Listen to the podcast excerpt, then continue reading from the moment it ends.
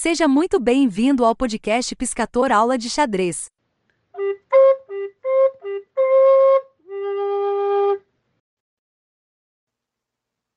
Olá, como é que vai? Tudo bem? Quem fala é o professor Piscator e vamos para mais uma Histórias Reais de um Professor de Xadrez. Essa história também é muito interessante. Minhas aulas, geralmente, para quem já sabe jogar, né? Quando era nas escolas, eu fazia da seguinte forma. Eu usava um tabuleiro mural, que você pendura, as peças ficam encaixadas no tabuleiro. Então eu dava alguma explicação e logo em seguida ia para a sala de xadrez e eles iam praticar, né? E aí eu vou administrando ali o convívio, tirando dúvidas. Então, quando foi no romper do ano, que a gente tem reunião pedagógica, e logo em seguida, em fevereiro, depois do período de carnaval, as primeiras aulas, literalmente, tinha duas alunas novas, né, na turma de oitava série, que hoje se chama nono ano, e os alunos, né, disseram: ó, professor, essas duas alunas são americanas, elas não falam português. E aí eu digo: não tem problema não, vou dar aula em inglês para elas, em português para vocês. Então,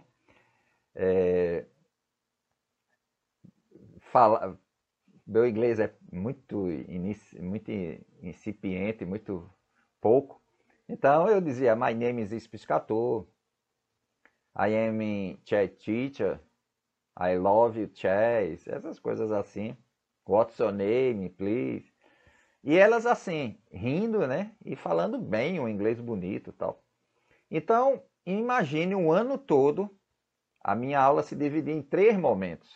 Então, eu usava o tabuleiro mural, como eu disse, aquele pendurado, com as peças encaixadas, explicava na sala de aula. Depois, desmontava o tabuleiro e a gente ia para a sala de xadrez. E aí, enquanto o pessoal está praticando, eu iria ensinando a elas inglês. Porém, como eu ia uma vez por semana em cada escola, então eu passei uma semana estudando o básico de inglês para construir melhores as frases e começar a dar a aula inicial, né, para iniciante, para elas que elas não sabiam jogar, né? Então, era mais ou menos assim, naquele inglês muito incipiente, era assim: good morning, girls. I teach them is a play chess. What is this? This is the chess board. Que é o tabuleiro de xadrez. The chess board is color black ou white.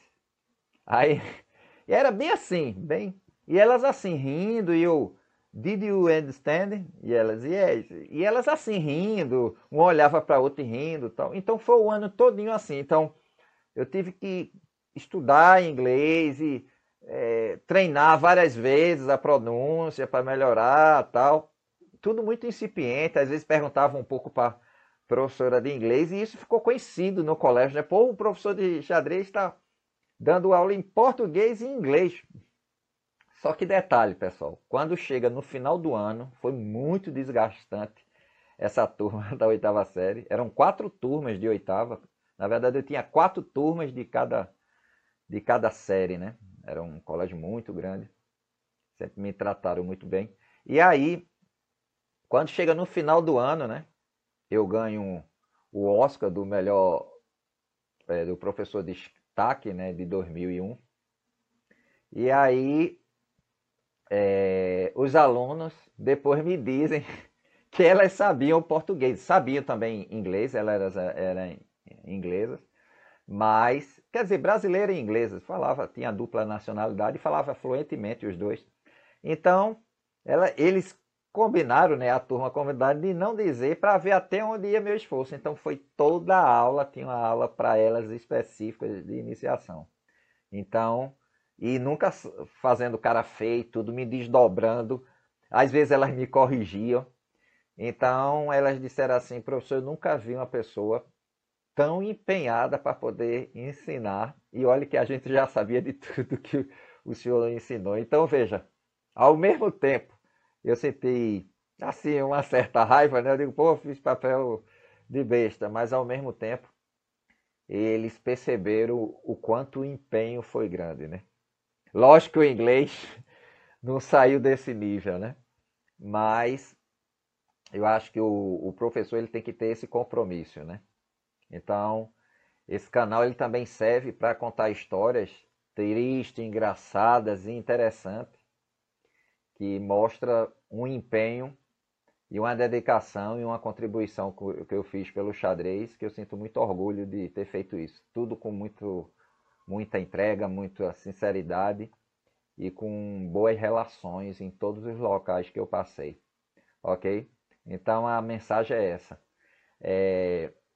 Eles me testaram e eles viram que realmente eu fui 100%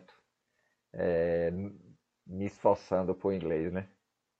Mas aí, lógico, eu exigi desculpa no dia do prêmio e foi aquela festa e tudo pedindo desculpa e tudo. Então é isso, pessoal. Mais uma história aí real, vivida e muito íntima, mas estou divulgando aí para vocês conhecerem um pouco da minha trajetória, ok? Obrigado pela atenção e aguarde novos vídeos. Tchau, tchau, pessoal.